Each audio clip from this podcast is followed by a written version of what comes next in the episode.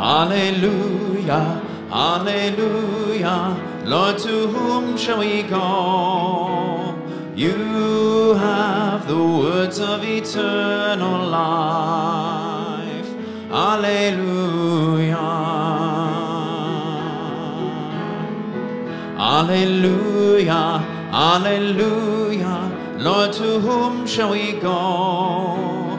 You have the words of eternal life. Alleluia.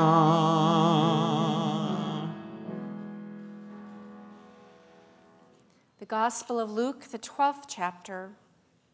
Jesus said to his disciples, Therefore I tell you, do not worry about your life, what you will eat, or about your body, what you will wear. For life is more than food, and the body is more than clothing. Consider the ravens. They neither sow nor reap, they have neither storehouse nor barn, and yet God feeds them. Of how much more value are you than the birds? And can any of you, by worrying, add a single hour to your span of life? If then you are not able to do so small a thing as that, why do you worry about the rest? Consider the lilies, how they grow. They neither toil nor spin. Yet I tell you, even Solomon in all his glory was not clothed like one of these. But if God so clothes the grass of the field, which is alive today and tomorrow is thrown into the oven, how much more will God clothe you, you of little faith?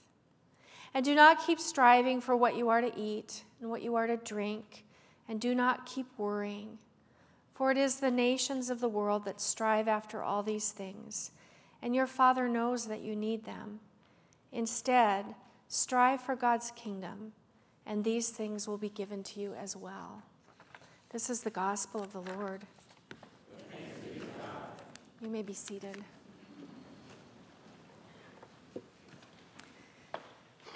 Beloved of God, grace to you and peace from God our Creator and from our Savior Jesus Christ. Amen. These past weeks at St. Mark's, we've spent quite a bit of time thinking about birds.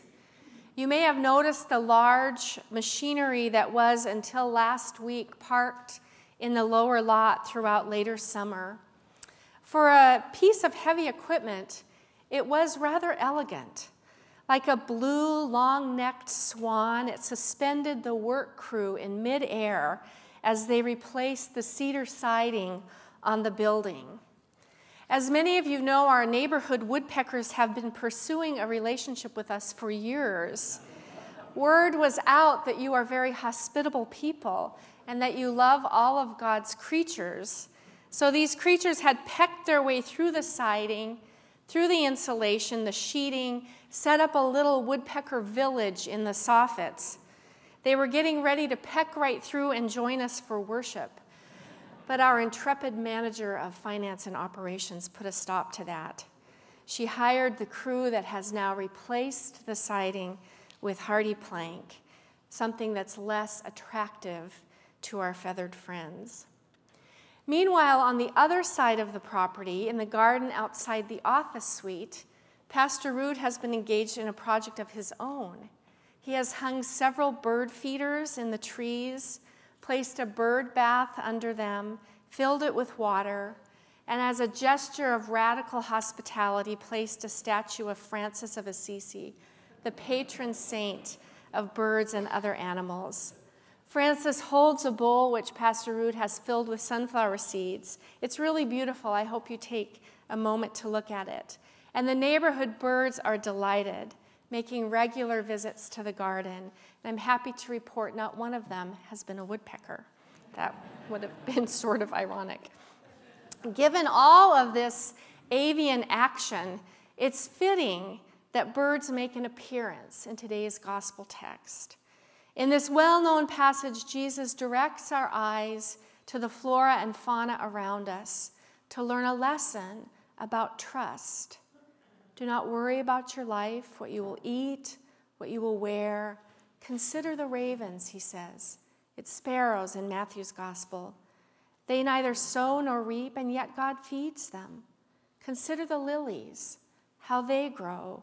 They neither toil nor spin, yet Solomon in all his glory was not clothed like these.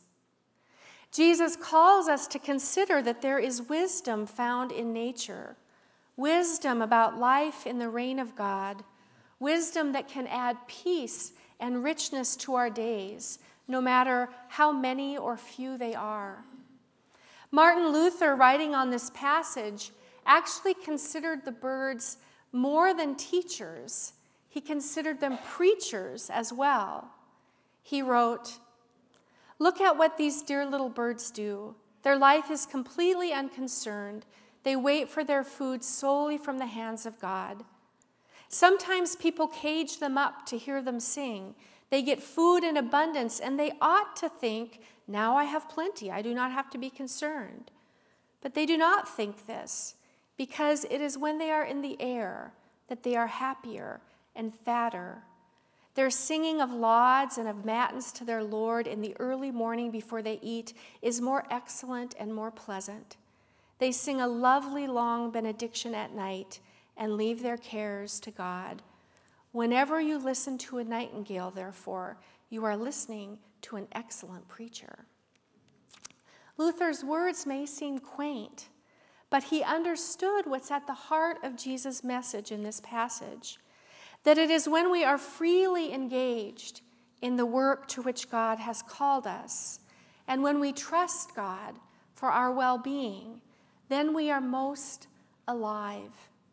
It is when we get turned in on ourselves with worry and anxiety that some of this life is robbed from us. This gospel text is not a standalone passage, hardly any are. It is part of a larger body of Jesus' teaching on our relationship with our wealth and our possessions. Jesus points out how easily these relationships become a source of anxiety rather than joy. He tells a story in this chapter about a man whose harvest was so abundant that he didn't have enough barns to store all his crops. Instead of being generous, figuring out how to share his bounty, use his wealth for others, he used his ingenuity to tear down his barns and build bigger ones. When he was certain he had secured all of his wealth, he died.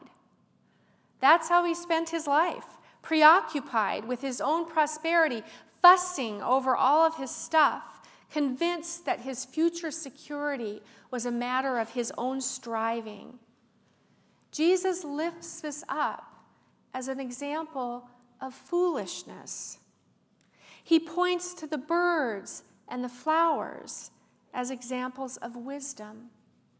Trust in God's providence these two examples are in tension with each other, and they call us to self examination, to look at our own relationship with our possessions. They invite us to tell the truth about our preoccupation with security and prosperity, the way that our possessions can come to possess us. As some of the world's wealthiest people, this is not always a comfortable thing to do. I fear that I may have more in common with the farmer than I do with the birds and the lilies. This passage could be experienced as only a passage of judgment if it weren't for the compassion and the empathy of the teacher. Jesus seems to understand that our tangled relationship with our wealth and with our possessions isn't necessarily born of evil or greed. So often it's born of a deeper anxiety. Worry that we will not be cared for, that we will not have enough, that we will not be able to provide for those who depend on us. Worry that our future will not be secure. This worry can take on a life of its own. It can grab onto our hearts with such a firm grip that proper concern becomes distorted and out of proportion. And our behavior grows out of this striving, grasping, losing perspective of what is enough, chasing after more, chasing after that which will never bring the freedom or the abundant life that God desires for us. In this passage, Jesus shows us a more excellent way. Consider the birds. They don't worry about their pension or their college fund.